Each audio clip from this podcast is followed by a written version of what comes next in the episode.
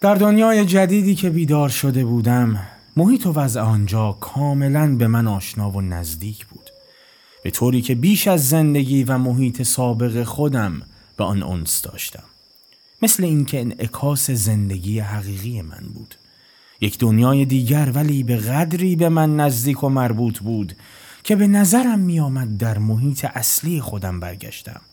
در یک دنیای قدیمی اما در این حال نزدیکتر و طبیعیتر متولد شده بودم.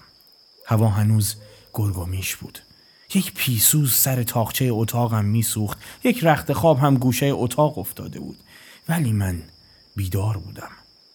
حس می کردم که تنم داغ است و لکه های خون به عبا و شال گردنم چسبیده بود. دستهایم خونین بود اما با وجود تب و دوار سر یک نوع اضطراب و هیجان مخصوصی در من تولید شده بود که شدیدتر از فکر محو کردن آثار خون بود. قویتر از این بود که داروغه بیاید و مرا دستگیر کند. وانگهی مدت ها بود که منتظر بودم به دست داروغه بیفتم. ولی تصمیم داشتم که قبل از دستگیر شدنم پیاله شراب زهرالود را که سر رفت بود یک جرعه بنوشم. این احتیاج نوشتن بود که برایم یک جور وظیفه اجباری شده بود. می‌خواستم این دیوی که مدتها بود درون مرا شکنجه می‌کرد بیرون بکشم. می‌خواستم دلپوری خودم را روی کاغذ بیاورم. بالاخره بعد از اندکی تردید پیسوز را جلو کشیدم و این گونه شروع کردم. من همیشه گمان می‌کردم که خاموشی بهترین چیز هاست گمان می کردم که بهتر است آدم مثل بوتیمار کنار دریا بال و پر خود را بگستراند و تنها بنشیند. ولی حالا دیگر دست خودم نیست. چون آنچه که نباید بشود شد. کی می‌داند؟ شاید همین الان یا یک ساعت دیگر یک دسته گزمه مست برای دستگیر کردنم بیایند. من هیچ مایل نیستم که لاشه خودم را نجات بدهم. به علاوه جای انکار هم باقی نمانده بر فرض هم که لکه های خون را محو بکنم. ولی قبل از اینکه به دست آنها بیفتم یک پیاله از آن بغلی شراب از شراب موروسی خودم که سر رفت گذاشتم خواهم خورد. حالا می‌خواهم سر تا سر زندگی خودم را مانند خوشه انگور در دستم بفشارم. و اساره آن را نه شراب آن را. قطره قطره در گلوی خشک سایم مثل آب تربت بچکانم. فقط می‌خواهم پیش از آن که بروم دردهایی که مرا خورده خورده مانند خوره یا سعله گوشه این اتاق خورده است روی کاغذ بیاورم. چون به این وسیله بهتر می‌توانم افکار خودم را مرتب و منظم بکنم. آیا مقصودم نوشتن وسیعت نامه است؟ هرگز چون نه مال دارم که دیوان بخورند و نه دین دارم که شیطان ببرد. وانگهی چه چیزی روی زمین می‌تواند برایم کوچکترین ارزش را داشته باشد؟ آنچه که زندگی بوده است از دست دادم گذاشتم و خواستم که از دستم برود. و بعد از آن که من رفتم به درک. می‌خواهد کسی کاغذ پاره های مرا بخواند می‌خواهد هفتاد سال سیاه هم نخواند. من فقط برای این احتیاج به نوشتن که اجالتا برایم ضروری شده است می نویسم من محتاجم. بیش از پیش محتاجم که افکار خودم را به موجود خیالی خودم به سایه خودم ارتباط بدم این سایه شومی که جلوی روشنایی پیسوز روی دیوار خم شده و مثل این است که هر آنچه که می نویسم به دقت می خاند و می بلد. این سایه حتما بهتر از من می‌فهمد. فقط با سایه خودم خوب می‌توانم حرف بزنم. اوست که مرا وادار به حرف زدن می کند فقط او می‌تواند مرا بشناسد. او حتما می‌فهمد. می‌خواهم اساره نه شراب تلخ زندگی خودم را چکه چکه در گلوی خشک سایم چکانیده و به او بگویم این زندگی من است. هر کس دیروز مرا دیده جوان شکسته و ناخوشی دیده است. ولی امروز پیرمرد قوزی می بیند که موهای سفید چشمهای واسوخته و لب شکری دارد. من می ترسم از پنجره اتاقم به بیرون نگاه بکنم. در آینه به خودم نگاه کنم. چون همه جا سایه های مضاعف خودم را می بینم اما برای اینکه بتوانم زندگی خودم را برای سایه خمیده ام شرح بدهم باید یک حکایت نقل بکنم. چقدر حکایت های راجع به ایام طفولیت راجع به عشق جما عروسی و مرگ وجود دارد و هیچ کدام حقیقت ندارند. من از قصه ها و عبارت پردازی خسته شدم. من سعی خواهم کرد که این خوشه را بفشارم ولی آیا در آن کمترین اثر از حقیقت وجود خواهد داشت یا نه؟ این را دیگر نمی‌دانم. من نمی‌دانم کجا هستم و این تکه آسمان بالای سرم یا این چند وجب زمینی که رویش نشستم مال نیشابور یا بلخ یا بنارس است. در هر صورت من به هیچ چیز اطمینان ندارم. من از بس چیزهای متناقض دیده و حرفهای جور به جور شنیدم و از بس که دید چشمهایم روی سطح اشیاء مختلف ساییده شده. این قشر نازک و سختی که روح پشت آن پنهان است. حالا هیچ چیز را باور نمی کنم. به سقل و ثبوت اشیاء به حقایق آشکار و روشن همین الان هم شک دارم. نمی‌دانم اگر انگشتانم را به هاون سنگی گوشه حیاتمان بزنم و از او بپرسم آیا ثابت و محکم هستی؟ در صورت جواب مثبت باید حرف او را باور بکنم یا نه؟ آیا من یک موجود مجزا و مشخص هستم؟ نمی‌دانم ولی حالا که در آینه نگاه کردم خودم را نشناختم نه آن من سابق مرده است تجزیه شده ولی هیچ صد و مانعی بین ما وجود ندارد. باید حکایت خودم را نقل بکنم ولی نمی‌دانم باید از کجا شروع کرد. سر تا سر زندگی قصه و حکایت است. باید خوشه انگور را بفشارم و شیره آن را قاشق قاشق در گلوی خشک این سایه پیر بریزم. از کجا باید شروع کرد؟ چون همه فکرهایی که اجالتا در کلم می جوشد مال همین الان است. ساعت و دقیقه و تاریخ ندارد. یک اتفاق دیروز ممکن است برای من کهنهتر و بی تر از یک اتفاق هزار سال پیش باشد. شاید از آنجایی که همه روابط من با دنیای زنده ها بریده شده یادگارهای گذشته جلو هم نقش میبندد. گذشته آینده روز ماه و سال همه برایم یکسان است. مراحل مختلف بچگی و پیری برای من جز حرفهای پوچ چیز دیگری نیست. فقط برای مردمان معمولی برای رجاله ها رجاله با تشدید همین لغت را می جستم. برای رجاله ها که زندگی آنها موسم و حد معینی دارد مثل فصل های سال و در منطقه معتدل زندگی واقع شده است صدق می کند ولی زندگی من همهش یک فصل و یک حالت داشته. مثل این است که در یک منطقه سرد سیر و در تاریکی جاودانی گذشته است. در صورتی که میان تنم همیشه یک شعله می سوزد و مرا مثل شمع آب می کند. میان چهار دیواری که اتاق مرا تشکیل می دهد و حساری که دور زندگی و افکار من کشیده شده زندگی من مثل شمع خورده خورده آب می شود نه اشتباه می کنم مثل یک کنده هیزم تر است که گوشه دیگدان افتاده و به آتش هیزم های دیگر برشته و زغال شده ولی نه سوخته است و نه تر و تازه مانده. فقط از دود و دم دیگران خفه شده. اتاقم مثل همه اتاقها با خشت و آجر روی خرابه هزاران خانه قدیمی ساخته شده. بدنه سفید کرده و یک حاشیه کتیبه دارد. درست شبیه مقبره. کمترین حالات و جزئیات اتاقم کافی است که ساعتهای دراز فکر مرا به خودش مشغول بکند. مثل کارتونک کنج دیوار.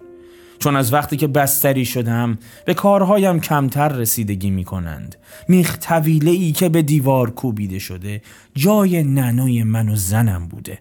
و شاید بعدها هم وزن بچه های دیگر را متحمل شده است. کمی پایین میخ از گچ دیوار یک تخته ور آمده و از زیرش بوی اشیا و موجوداتی که سابق بر این در این اتاق بودند استشمام می شود به طوری که تا کنون هیچ جریان و بادی نتوانسته است این بوهای سمج و تنبل و غلیز را پراکنده بکند. بوی عرق تن، بوی ناخوشی های قدیمی، بوی دهن، بوی پا، بوی تن، بوی شاش، بوی روغن خراب شده، بوی حسیر پوسیده و خاگینه سوخته، بوی پیازداغ، بوی جوشانده، بوی پنیرک و مامازی بچه، بوی اتاق پسری که تازه تکلیف شده بوی بخارهایی که از کوچه آمده و بوهای مرده یا در حال نزع که همه آنها هنوز زنده هستند و علامت مشخصه خود را نگه داشتند. خیلی بوهای دیگر هم هست که اصل و منشأ آنها معلوم نیست ولی اثر خود را باقی گذاشتند. اتاقم یک پستوی تاریک است. و به توسط دو دریچه با خارج با دنیای رجاله ها ارتباط دارد. یکی از آنها رو به حیات خودمان باز می شود و دیگری رو به کوچه است. از آنجا مرا مربوط به شهر ری می کند. شهری که عروس دنیا می نامند و هزاران کوچه و پس کوچه و خانه های توسری خورده و مدرسه و کاروان سرا دارد. شهری که بزرگترین شهر دنیا به شمار می آید پشت اتاق من نفس می کشد و زندگی می کند اینجا گوشه اتاقم وقتی که چشمهایم را به هم می‌گذارم سایه های محو و مخلوط شهر آنچه که در من تأثیر کرده با کوشک ها مسجدها و باغهایش همه جلوی چشمم مجسم می شود این دو دریچه مرا با دنیای خارج با دنیای رجاله ها مربوط می کند ولی در اتاقم یک آینه به دیوار است که صورت خودم را در آن می بینم در زندگی محدود من آینه مهمتر از دنیای رجاله هاست که با من هیچ ارتباطی ندارد. از تمام منظره شهر دکان قصابی حقیری جلوی دریچه اتاق من است که روزی دو گوسفند به مصرف میرساند. هر دفعه که از دریچه به بیرون نگاه می کنم مرد قصاب را می بینم هر روز صبح زود دو یابوی لاغر سیاه یابوهای تبلازمی که صرفه های عمیق خشک می کنند و دست های خشکیده آنها منتهی به سم شده. مثل اینکه مطابق یک قانون وحشی دست های آنها را بریده و در روغن داغ فرو کردند. دو طرفشان لش گوسفند آویزان شده جلوی دکان می آورند مرد قصاب دست خود را به ریش هنابستش می کشد اول لاشه گوسفندها را با نگاه خریداری ورانداز می کند بعد دوتا از آنها را انتخاب می کند دنبه آنها را با دستش وزن می کند بعد می برد و به چنگک دکانش می آویزد یابوها نفس زنان به راه می افتند. آن وقت قصاب این جسدهای خونالود را با گردنهای بریده چشمهای رک زده و پلکهای خونالود که از میان کاسه سر کبودشان بیرون آمده است نوازش می کند دستمالی می کند بعد یک گزلی که دست استخوانی بر می دارد و تن آنها را به دقت تکه تکه می کند و گوشت لخمان را با تبسم به مشتریانش می فروشد تمام این کارها را با چه لذتی انجام می دهد من مطمئنم یک جور کیف و لذت هم می برد آن سگ زرد گردن کلفت هم که محلمان را قرخ کرده و همیشه با گردن کج و چشمهای بیگناه نگاه حسرت آمیز به دست قصاب می کند آن سگ هم همه اینها را می داند. آن سگ هم می داند که قصاب از شغل خودش لذت می برد. کمی دورتر. زیر یک تاقی پیرمرد عجیبی نشسته که جلوش بساتی پهن است. توی سفره او یک دست قاله دو تا نل چند جور مهره رنگین یک گزلیک یک تله موش یک گازنبر زنگ زده یک آب دوات کن یک شانه دندان شکسته یک بیلچه و یک کوزه لعابی گذاشته که رویش را دستمال چرک انداخته. ساعتها روزها ماهها. من از پشت دریچه به اون نگاه کردم.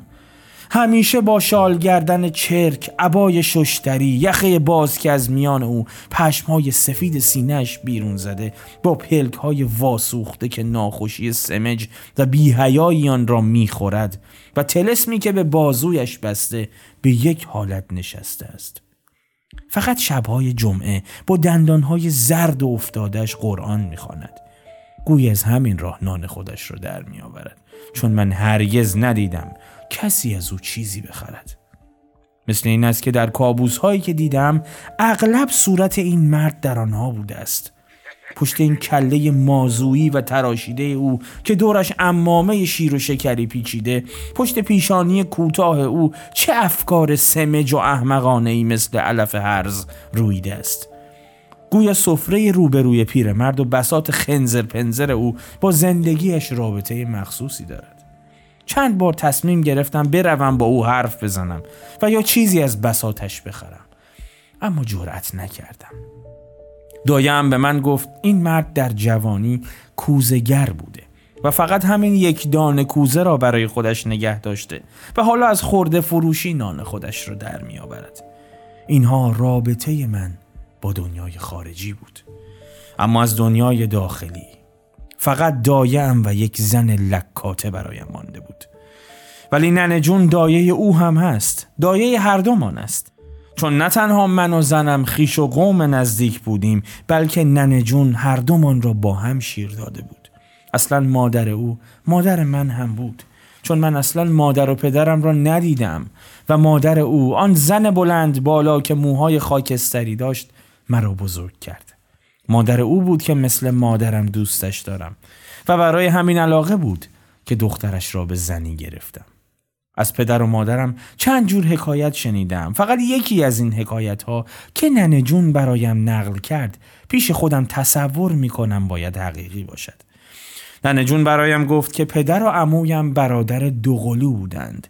هر دوی آنها یک شکل یک قیافه و یک اخلاق داشتند.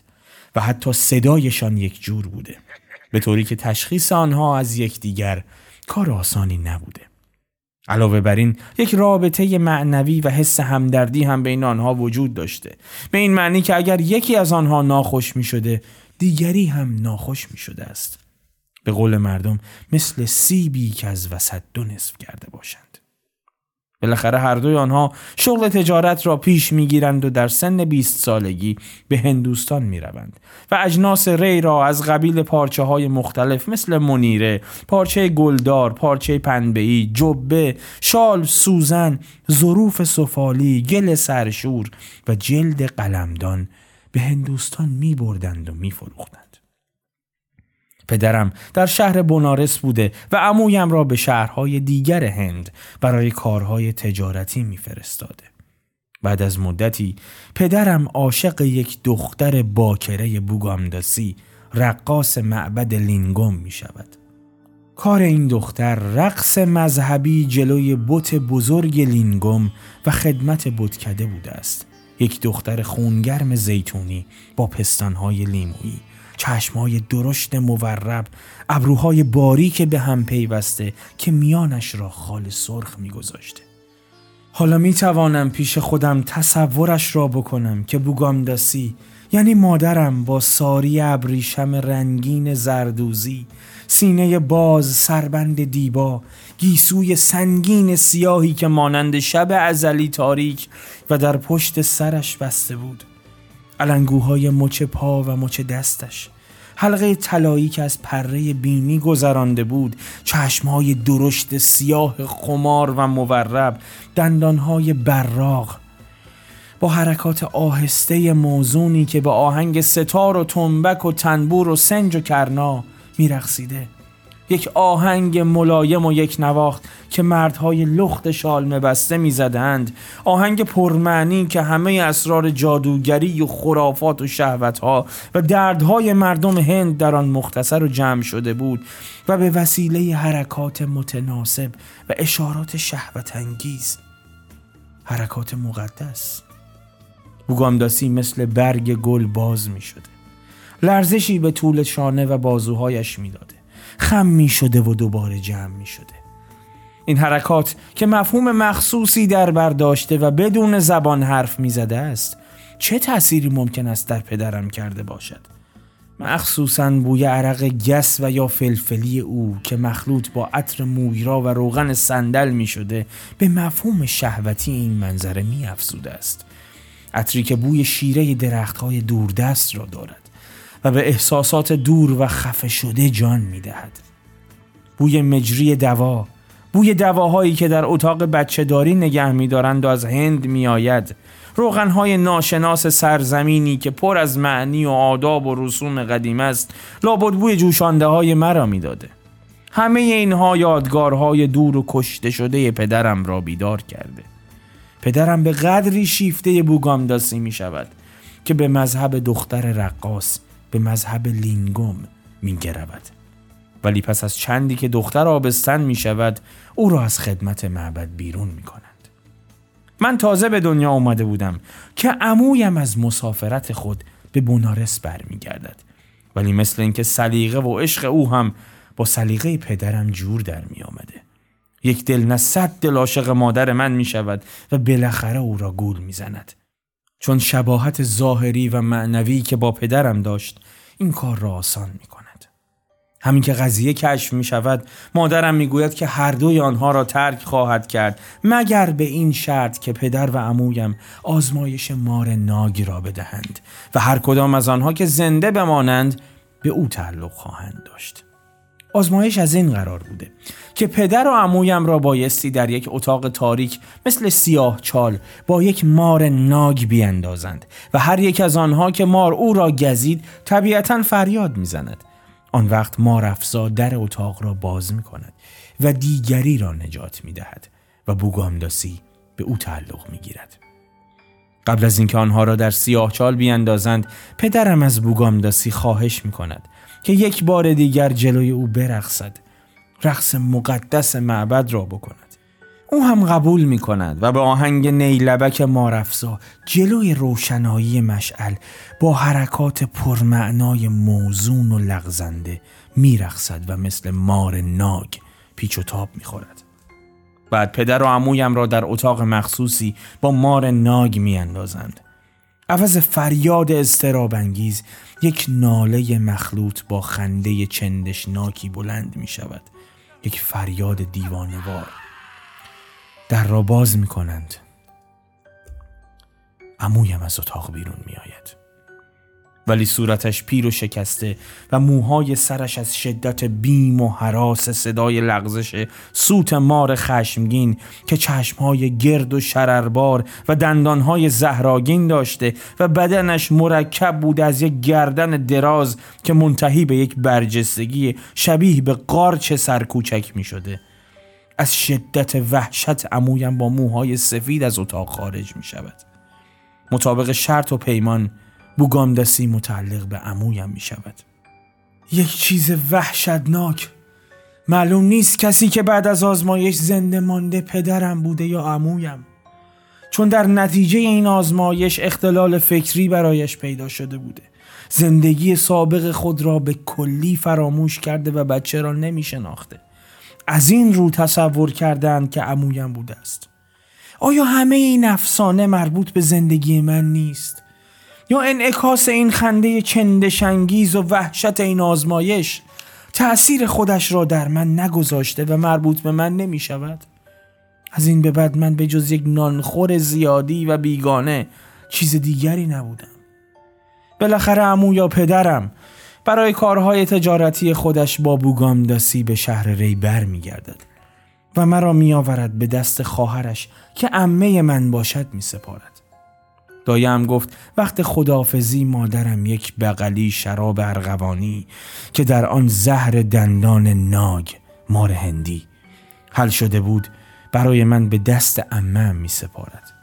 یک بوگامداسی چه چیز بهتری می تواند به رسم یادگار برای بچهش بگذارد شراب ارغوانی اکسیر مرگ که آسودگی همیشگی می بخشد. شاید او هم زندگی خودش را مثل خوشه انگور فشرده و شرابش را به من بخشیده بود. از همان زهری که پدرم را کشت حالا می‌فهمم چه سوقات گرانبهایی به من داده است. آیا مادرم زنده است؟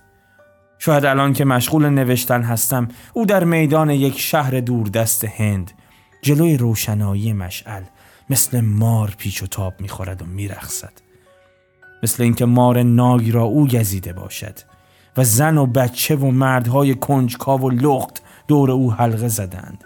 در حالی که پدر یا عمویم با موهای سفید قوز کرده کنار میدان نشسته و به اون نگاه می کند و به یاد سیاه چال و صدای سوت و لغزش مار خشناک افتاده که سر خود را بلند می گیرد چشمایش برق می‌زند. گردنش مثل کفچه می شود و خطی که شبیه عینک است پشت گردنش به رنگ خاکستری تیره نمودار می شود به حال من بچه شیرخوار بودم که در بغل همین ننه جون گذاشتندم و ننه جون دختر امم همین زن لکاته مرا هم شیر می‌داده است. به هر حال من بچه شیرخوار بودم که در بغل همین ننه جون گذاشتندم. و ننه جون دختر امم همین زن لکاته مرا هم شیر می‌داده است. و من زیر دست امم آن زن بلند بالا که موهای خاکستری روی پیشانیش بود در همین خانه با دخترش همین لکاته بزرگ شدم.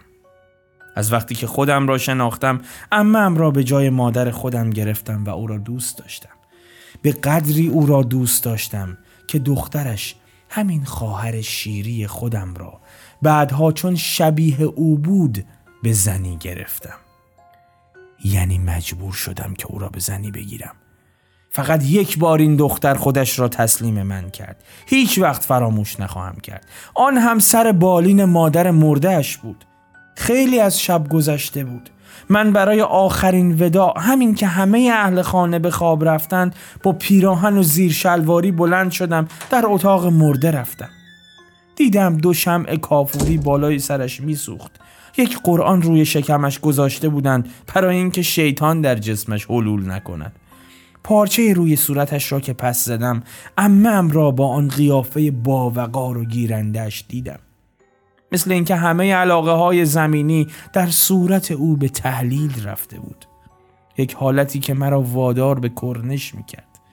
ولی در عین حال مرگ به نظرم اتفاق معمولی و طبیعی آمد. لبخند تمسخرآمیزی در گوشه لب او خشک شده بود.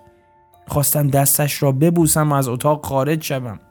ولی رویم را که برگردانیدم با تعجب دیدم همین لکاته که حالا زنم است وارد شد و روبروی مادر مرده مادرش. با چه حرارتی خودش را به من چسبانید؟ مرا به سوی خودش کشید و چه بوسه های آبداری از من کرد.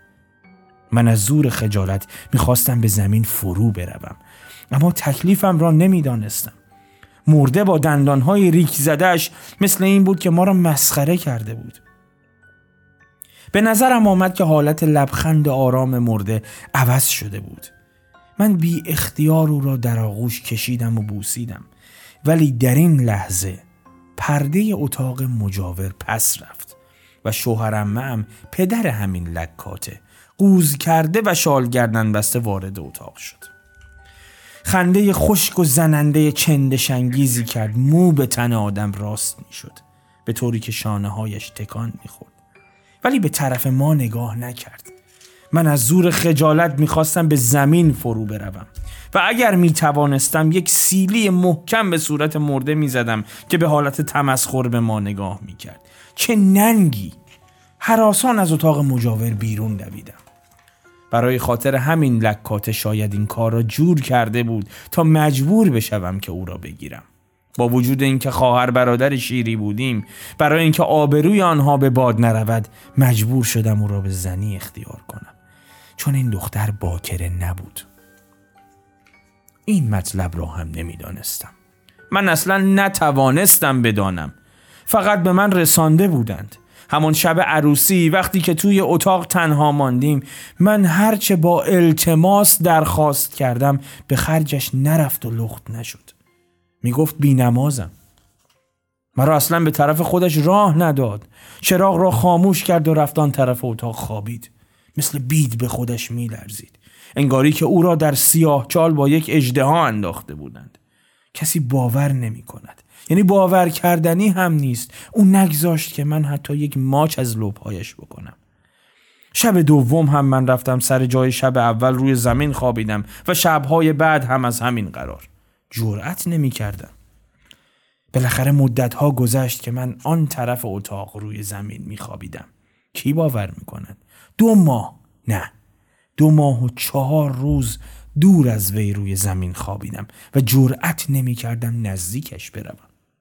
او قبلا دستمال پرمعنی را درست کرده بود. خون کبوتر به آن زده بود. نمی‌دانم. شاید همان دستمالی بود که از شب اول عشقبازی خودش نگه داشته بود برای اینکه بیشتر مرا مسخره بکند. آن وقت همه به من تبریک می‌گفتند. به هم چشمک می‌زدند و لابد توی دلشان می‌گفتند یارو دیشب قلعه رو گرفته. و من به روی مبارکم نمی آوردم به من میخندیدند. به خریت من میخندیدند. با خودم شرط کرده بودم که روزی همه اینها را بنویسم. بعد از آن که فهمیدم او فاسقهای جفت و تاک دارد و شاید به علت اینکه آخوند چند کلمه عربی خوانده بود و او را تحت اختیار من گذاشته بود از من بدش می آمد. شاید می‌خواست آزاد باشد. بالاخره یک شب تصمیم گرفتم که به زور به پهلویش بروم. تصمیم خودم را عملی کردم. اما بعد از کشمکش سخت او بلند شد و رفت و من فقط خودم را راضی کردم. آن شب در رخت خوابش که حرارت تن او به جسم آن فرو رفته بود و بوی او را می‌داد بخوابم و قلط بزنم. تنها خواب راحتی که کردم همان شب بود. از آن شب به بعد اتاقش را از من جدا کرد. شبها وقتی وارد خانه می شدم او هنوز نیامده بود. نمی‌دانستم که آمده است یا نه. اصلا نمی‌خواستم که بدانم. چون من محکوم به تنهایی محکوم به مرگ بودم. خواستم به هر وسیله‌ای که شده با فاسقهای او رابطه پیدا بکنم. این را دیگر کسی باور نخواهد کرد. از هر کسی که شنیده بودم خوشش میآمد کشیک میکشیدم. می‌رفتم هزار جور خفت و مزلت به خودم هموار می‌کردم. با آن شخص آشنا می شدم تملقش را می‌گفتم و او را برایش قر می‌زدم و می آوردم آن هم چه فاسقهایی. سیرابی فروش فقیه جگرکی رئیس داروغه مغنی سوداگر فیلسوف که اسمها و القابشان فرق می‌کرد ولی همه شاگرد کله پز بودند. همه آنها را به من ترجیح می‌داد. با چه خفت و خاری خودم را کوچک و ذلیل می کردم کسی باور نمی کند می ترسیدم زنم از دستم در برود. می‌خواستم طرز رفتار اخلاق و دلربایی را از فاسقهای زنم یاد بگیرم. ولی جاکش بدبختی بودم که همه احمقها به ریشم میخندیدند.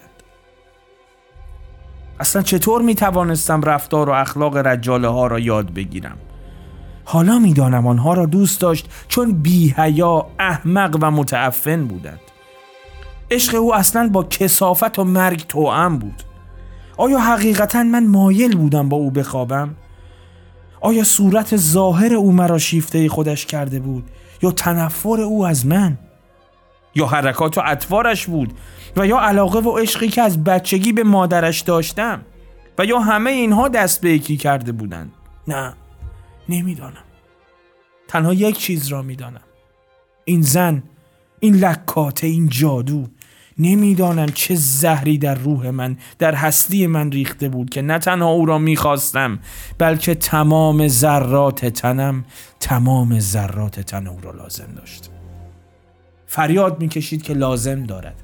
و آرزوی شدیدی می کرد که با او در جزیره گم شده ای باشم که آدمیزاد در آنجا وجود نداشته باشد. آرزو می کردم یک زمین لرزه یا طوفان یا سائقه آسمانی همه این رجاله ها را که پشت دیوارم نفس می کشیدند دوندگی می کردند و کیف می کردند همه را می ترکانید و فقط من و او می ماندیم آیا آن وقت هم هر جانور دیگر یک مار هندی یا یک اجده را به من ترجیح نمی‌داد آرزو می کردم که یک شب را با او بگذرانم و با هم در آغوش هم می مردیم. به نظرم می آید که این نتیجه عالی وجود و زندگی من بود مثل این بود که این لکات از شکنجه من کیف و لذت می برد. مثل اینکه دردی که مرا می‌خورد کافی نبود بالاخره من از کار جنبش افتادم و خانه نشین شدم. مثل مرده متحرک. هیچ کس از رمز میان ما خبر نداشت. دایه پیرم که مونس مرگ تدریجی من شده بود به من سرزنش می‌کرد. به خاطر همین لکاته پشت سرم اطراف خودم میشنیدم که در گوشی به هم می‌گفتند این زن بیچاره چطور تحمل این شوهر دیوانه را می‌کند؟ حق به جانب آنها بود. چون تا درجه ای که من زلیل شده بودم باور کردنی نبود. روز به روز تراشیده می شدم خودم را که در آینه نگاه می کردم گونه هایم سرخ و رنگ گوشت جلوی دکان قصابی شده بودم. تنم پر حرارت و چشمهایم حالت خمار و غمانگیزی به خود گرفته بود. از این حالت جدید خودم کیف می کردم و در چشمهایم غبار مرگی را دیده بودم. دیده بودم که باید بروم. بالاخره حکیم باشی را خبر کردند. حکیم رجاله ها. حکیم خانوادگی که به قول خودش ما را بزرگ کرده بود با امامه شیر و شکری و سه قبض ریش وارد شد. او افتخار می کرد که دوای قوتباه به پدر بزرگم داده. خاک شیر و نبات به حلق من ریخته و فلوس به ناف امم بسته است. باری همین که آمد سر بالین من نشست. نبزم را گرفت زبانم را دید. دستور داد شیر ماچه اولاغ و ماء شعیر بخورم. و روزی دو مرتبه بخور کندر و زرنیخ بدهم.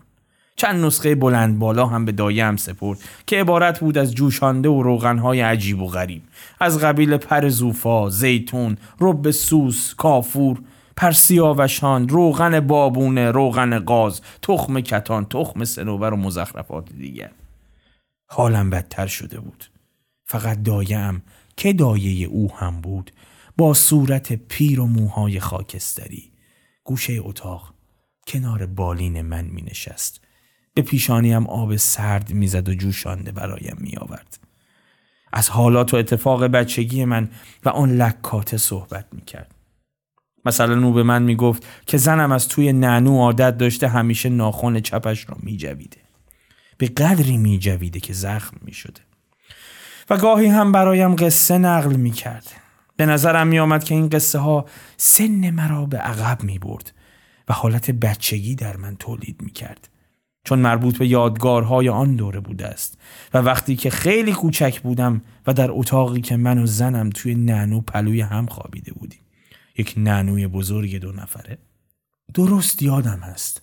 همین قصه ها را می گفت حالا بعضی از قسمت های این قصه ها که سابق بر این باور نمی کردم برایم امر طبیعی شده است. چون ناخوشی دنیای جدیدی در من تولید کرد یک دنیای ناشناس محو و پر از تصویرها و میلهایی که در حال سلامت نمی شود تصور کرد. و گیرودارهای این متلها را با کیف و استراب ناگفتنی در خودم حس می کردم حس می کردم که بچه شدم و همین الان که مشغول نوشتن هستم در احساسات شرکت می کنم همه این احساسات متعلق به الان است و مال گذشته نیست. گویا حرکات افکار آرزوها و عادات مردم پیشین که به توسط این متلها به نسلهای بعد انتقال داده شده یکی از واجبات زندگی بوده است هزاران سال هست که همین حرفها را زدند همین جماع ها را کردند همین گرفتاری های بچگانه را داشتند آیا سر تا سر زندگی یک قصه مزهک یک متل باور نکردنی و احمقانه نیست؟ آیا من فسانه و قصه خودم را نمی نویسم؟ قصه فقط یک راه فرار برای آرزوهای ناکام است. قصه فقط یک راه فرار برای آرزوهای ناکام است. آرزوهایی که به آن نرسیدند آرزوهایی که هر متلسازی مطابق روحیه محدود و موروسی خودش تصور کرده است کاش می توانستم مانند زمانی که بچه و نادان بودم آهسته بخوابم. خواب راحت بی دغدغه بیدار که می شدم روی گونه هایم سرخ به رنگ گوشت جلوی دکان قصابی شده بود. تنم داغ بود و صرفه می کردم چه صرفه های عمیق ترسناکی. صرفه هایی که معلوم نبود از کدام چاله گم شده تنم بیرون می آمد مثل صرفه یابوهایی که صبح زود لش گوسفند برای قصاب می آوردند. درست یادم است. هوا به کلی تاریک بود. چند دقیقه در حالت اغما بودم قبل از اینکه خوابم ببرد با خودم حرف می زدم. در این موقع حس می کردم حتم داشتم که بچه شده بودم و در نانو خوابیده بودم حس کردم کسی نزدیک من است خیلی وقت بود همه اهل خانه خوابیده بودند. نزدیک طلوع فجر بود و ناخوشها می دانند در این موقع مثل این است که زندگی سرحد دنیا بیرون کشیده می شود قلبم به شدت می تپید ولی ترسی نداشتم. چشمهایم باز بود ولی کسی را نمی دیدم چون تاریکی خیلی غلیظ و متراکم بود. چند دقیقه گذشت. یک فکر ناخوش برایم آمد. با خودم گفتم شاید اوست. در همین لحظه حس کردم دست خونکی روی پیشانی سوزانم گذاشته شد. به خودم لرزیدم. دو سه بار از خودم پرسیدم آیا این دست اسرائیل نبوده است؟ و به خواب رفتم. صبح که بیدار شدم دایم گفت دخترم مقصودش زنم همان لکاته بود. آمده بود بر سر بالین من و سرم را روی زانویش گذاشته بود. مثل بچه ها مرا تکان می‌داد. گویا حس پرستاری مادری در او بیدار شده بود. کاش در همان لحظه مرده بودم.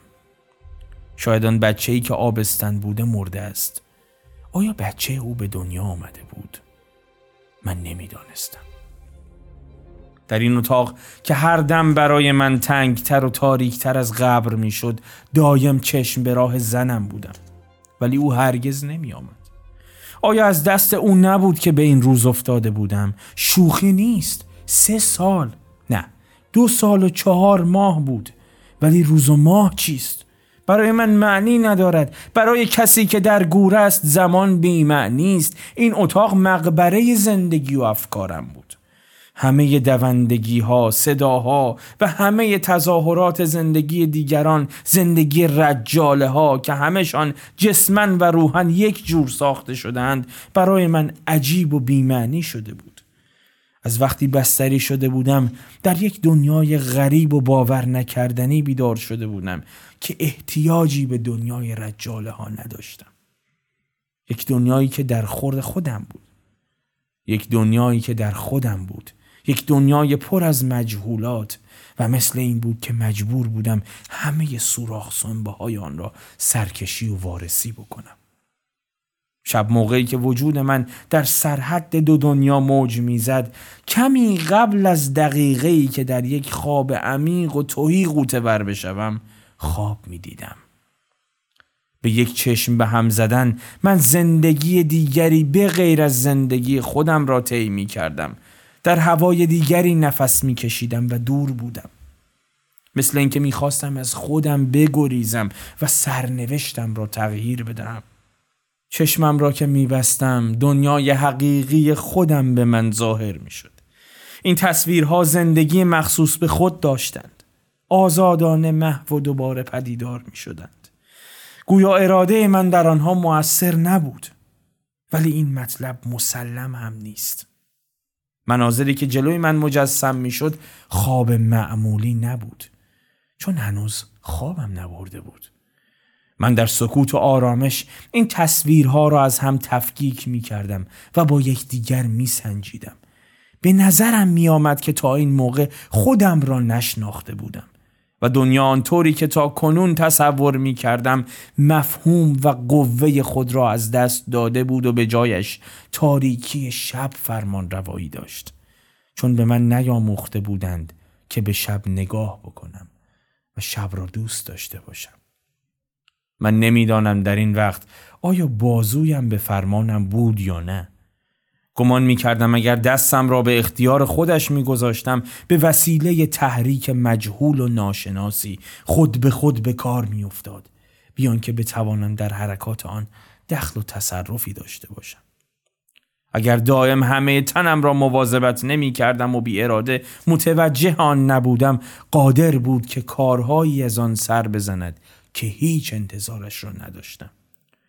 این احساس از دیر زمانی در من پیدا شده بود که زنده زنده تجزیه می شدم. نه تنها جسمم بلکه روحم همیشه با قلبم متناقض بود و با هم سازش نداشتند. همیشه یک نوع فسخ و تجزیه عجیب و غریبی را تجربه می کردم. گاهی فکر چیزهایی را می کردم که خودم نمی توانستم باور کنم.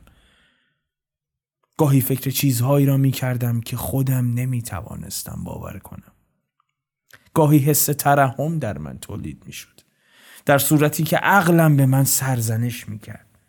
اغلب با یک نفر که حرف می زدم یا کاری می کردم راجع به موضوعهای گوناگون داخل بحث می شدم در صورتی که حواسم جای دیگری بود به فکر خودم بودم و توی دلم به خودم ملامت می کردم. یک توده در حال فسخ و تجزیه بود. گویا همیشه اینطور بوده و خواهم بود. یک مخلوط نامتناسب عجیب. چیزی که تحمل ناپذیر است. حس می کردم از همه این مردمی که می دیدم و میانشان زندگی می کردم دور هستم. ولی یک شباهت ظاهری یک شباهت محو و دور و در این حال نزدیک مرا به آنها مربوط می کرد. همین احتیاجات مشترک زندگی بود که از تعجب من میکاست. شباهتی که بیش از همه به من زجر می‌داد این بود که این رجاله ها هم مثل من از این لکاته از زنم خوششان می آمد و او هم بیشتر به آنها راغب بود. حتم دارم که نقصی در وجود یکی از ما بوده است. اسمش رو لکاته گذاشتم چون هیچ اسمی به این خوبی رویش نمیافتاد. نمی‌خواهم بگویم زنم چون خاصیت زن و شوهری بین ما وجود نداشت و به خودم دروغ می‌گفتم. من همیشه از روز ازل او را لکاته نامیدم. ولی اسمش این کشش مخصوص را داشت. اگر او را گرفتم برای این بود که اول او به طرف من آمد. آن هم از مکر و بود. نه هیچ علاقه به من نداشت. اصلا چطور ممکن بود او به کسی علاقه پیدا کند؟ یک زن هوسباز که یک مرد را برای شهوت رانی یکی را برای عشق بازی و یکی را برای شکنجه دادن لازم داشت. گمان نمی کنم که او به این تسلیس هم اکتفا می کرد. ولی مرا قطعا برای شکنجه کردن انتخاب کرده بود. و در حقیقت بهتر از این نمی توانست انتخاب بکند. اما من او را گرفتم چون شبیه مادرش بود. چون یک شباهت محو و دور با خودم داشت. حالا نه تنها او را دوست می داشتم بلکه همه ذرات تنم او را می خواست. مخصوصا میان تنم. چون نمی‌خواهم احساسات حقیقی را زیر لفاف موهوم عشق و علاقه و الهیات پنهان کنم. چون هوزوارش ادبی به دهنم مزه نمی کند. گمان می کردم که یک جور تشعشع یا حاله مثل حاله که دور سر انبیا می کشند میان بدنم موج می‌زد و حاله میان بدن او را لابد حاله رنجور و ناخوش من می طلبید و با تمام قوا به طرف خودش می کشید. حالم که بهتر شد تصمیم گرفتم بروم. بروم خودم را گم کنم. مثل سگ خوره گرفته که می‌داند باید بمیرد مثل پرندگانی که هنگام مرگشان پنهان می‌شوند. صبح زود بلند شدم. دوتا کلوچه که سر رفت بود برداشتم و به طوری که کسی ملتفت نشود از خانه فرار کردم. از نکبتی که مرا گرفته بود گریختم.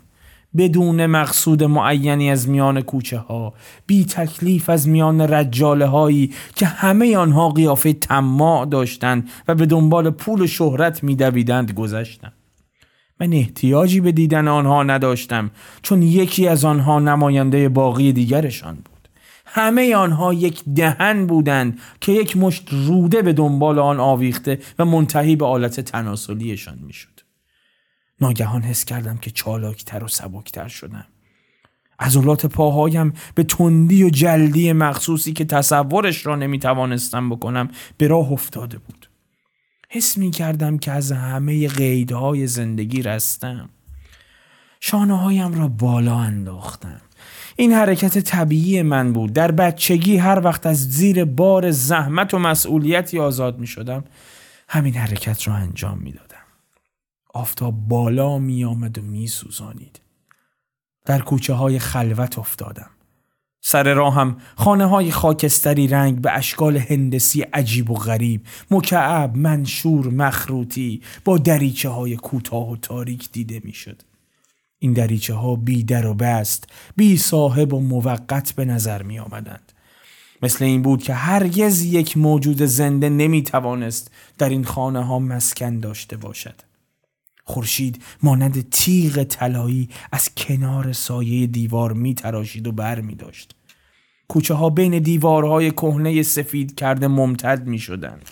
همه جا آرام و گنگ بود. مثل اینکه همه عناصر قانون مقدس آرامش هوای سوزان قانون سکوت را مراعات کرده بودند.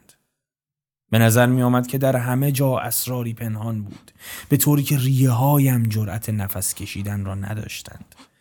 یک مرتبه ملتفت شدم که از دروازه خارج شدم. حرارت آفتاب با هزاران دهن مکنده عرق تن مرا بیرون می کشید. بوته های صحرا زیر آفتاب تابان به رنگ زرد چوبه در آمده بودند. خورشید مثل چشم تبدار پرتو سوزان خود را از ته آسمان نصار منظره خاموش و بیجان می کرد. ولی خاک و گیاه های اینجا بوی مخصوصی داشت. بوی آن به قدری قوی بود که از استشمام آن به یاد دقیقه های بچگی خودم افتادم. نه تنها حرکات و کلمات آن زمان را در خاطرم مجسم کرد بلکه یک لحظه آن دوره را در خودم حس کردم مثل اینکه دیروز اتفاق افتاده بود.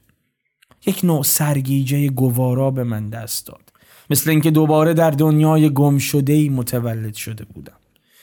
این احساس یک خاصیت مست کننده داشت و مانند شراب کهنه شیرین در رگ و پی من تا ته وجودم تأثیر کرد. در صحرا خارها، سنگها، تنه درختها و بطه های کوچک کاکوتی را می شناختم. بوی خودمانی سبزه ها را می شناختم.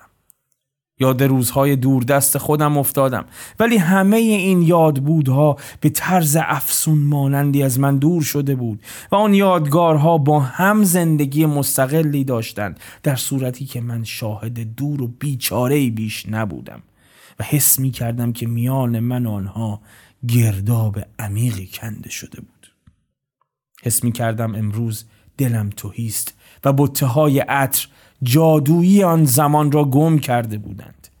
درخت های سرو بیشتر فاصله پیدا کرده بودند تپه ها خشکتر شده بودند.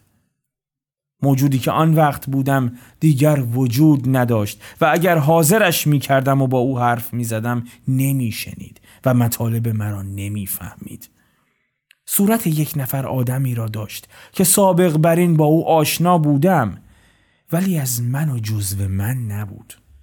دنیا به نظرم یک خانه خالی و غمانگیز آمد و در سینم استرابی دوران می‌زد مثل اینکه حالا مجبور بودم با پای برهنه همه اتاقهای این خانه را سرکشی بکنم از اتاقهای تو در تو میگذشتم ولی زمانی که به اتاق آخر در مقابل آن لکاته می رسیدم درهای پشت سرم خود به خود بسته می شد. و فقط سایه های لرزان دیوارهایی که زاویه آنها محو شده بود مانند کنیزان و غلامان سیاه پوست در اطراف من پاسبانی می کردند. نزدیک نهر سورن که رسیدم جلوم یک کوه خشک و خالی پیدا شد. هیکل خشک و سخت کوه مرا به یاد دایه انداخت. نمی‌دانم چه رابطه بین آنها وجود داشت. از کنار کوه گذشتم در یک محوطه کوچک و باصفایی رسیدم که اطرافش را کوه گرفته بود. روی زمین از بطه های نیلوفر کبود پوشیده شده بود. و بالای کوه یک قلعه بلند با خشت های وزین ساخته بودند. دیده می‌شد. در این وقت احساس خستگی کردم. رفتم کنار نهر سورن زیر سایه یک درخت کوهن سرو روی ماسه نشستم. جای خلوت و دنجی بود. به نظر می آمد که تا حالا کسی پایش را اینجا نگذاشته بود. ناگهان ملتفت شدم. دیدم از پشت درخت های سرو یک دختر بچه بیرون آمد و به طرف قلعه رفت. لباس سیاهی داشت که با تار و پود خیلی نازک و سبک گویا با ابریشم بافته شده بود. ناخن دست چپش را می جوید و با حرکت آزادانه و بی می لغزید و رد می شد. به نظرم آمد که من او را دیده بودم و می شناختم ولی از این فاصله دور زیر پرتو خورشید نتوانستم که تشخیص بدهم چطور یک مرتبه ناپدید شد من سر جای خودم خشکم زده بود بیان که بتوانم کمترین حرکتی بکنم ولی یک دفعه با چشمهای جسمانی خودم او را دیدم که از جلوی من گذشت و ناپدید شد آیا او موجودی حقیقی و یا یک وهم بود؟ آیا خواب دیده بودم و یا در بیداری بود؟ هرچه کوشش کردم که یادم بیاید بیهوده بود لرزه مخصوصی روی تیره پشتم حس کردم به نظرم آمد که در این ساعت همه سایه های قلعه روی کوه جان گرفته بودند و آن دخترک یکی از ساکنین سابق شهر قدیمی ری بوده. منظره که جلوی من بود یک مرتبه به نظرم آشنا آمد. در بچگی یک روز سیزده به در یادم افتاد که همینجا آمده بودم. مادر زنم آن لکاته هم بودند. ما چقدر آن روز پشت درخت های صرف دنبال یکدیگر دویدیم و بازی کردیم. بعد یک دسته از بچه های دیگر هم به ما ملحق شدند که درست یادم نیست. سرمامک بازی می کردیم یک مرتبه که من دنبال همین لکاته رفتم. نزدیک همان نهر سورن بود. پای او لغزید و در نهر افتاد. او را که بیرون آوردند بردند پشت درخت سرو رختش را عوض بکنند. من هم دنبالش رفتم. جلوی او چادر نماز گرفته بودند. اما من دزدکی از پشت درخت تمام تنش را دیدم. او لبخند می‌زد و انگشت سبابه دست چپش را میجوید. بعد یک رودوشی سفید به تنش پیچیدند و لباس سیاه ابریشمی او را که از تار و پود نازک بافته شده بود جلوی آفتاب پهن کردند. بالاخره پای درخت کهن سرو روی ماسه دراز کشیدم صدای آب مانند حرفهای بریده بریده و نامفهومی که در عالم خواب زمزمه می کنند به گوشم می رسید. دستهایم را بی اختیار در ماسه گرم و نمناک فرو بردم. ماسه گرم نمناک را در مشتم می فشردم مثل گوشت سفت تن دختری بود که در آب افتاده باشد و لباسش را عوض کرده باشند. نمی‌دانم چقدر وقت گذشت وقتی از سر جای خودم بلند شدم بی اراده به راه افتادم. همه جا ساکت و آرام بود. من می‌رفتم ولی اطراف خودم را نمی‌دیدم. یک قوهی که به اراده من نبود مرا وادار به رفتن می کرد. همه حواسم متوجه قدم های خودم بود. من راه نمی رفتم ولی مثل آن دختر سیاه پوش روی پاهایم می لغزیدم و رد می شدم. همین که به خودم آمدم دیدم در شهر و جلوی خانه پدر زنم هستم. نمی‌دانم چرا گذرم به خانه پدر زنم افتاد. پسر کوچکش برادر زنم روی سکو نشسته بود مثل سیبی که با خواهرش نصف کرده باشند چشمهای مورب ترکمنی گونه های برجسته رنگ گندمی دماغ شهوتی صورت لاغر ورزیده داشت همینطور که من نشسته بودم انگشت سبابه دست چپش را به دهنش گذاشته بود. من بی اختیار جلو رفتم. دست کردم ته کلوچه هایی که در جیبم بود در آوردم به او دادم و گفتم اینها را شاجون برایت داده. چون به زن من به جای مادر خودش شاجون می گفت او با های ترکمنی خود نگاه تعجب آمیزی به کلوچه ها کرد که با تردید در دستش گرفته بود. من روی سکوی خانه نشستم. او را در بغلم نشاندم و به خودم فشار دادم. تنش گرم و ساق پاهایش شبیه ساق پاهای زنم بود و همان حرکات بی تکلف او را داشت.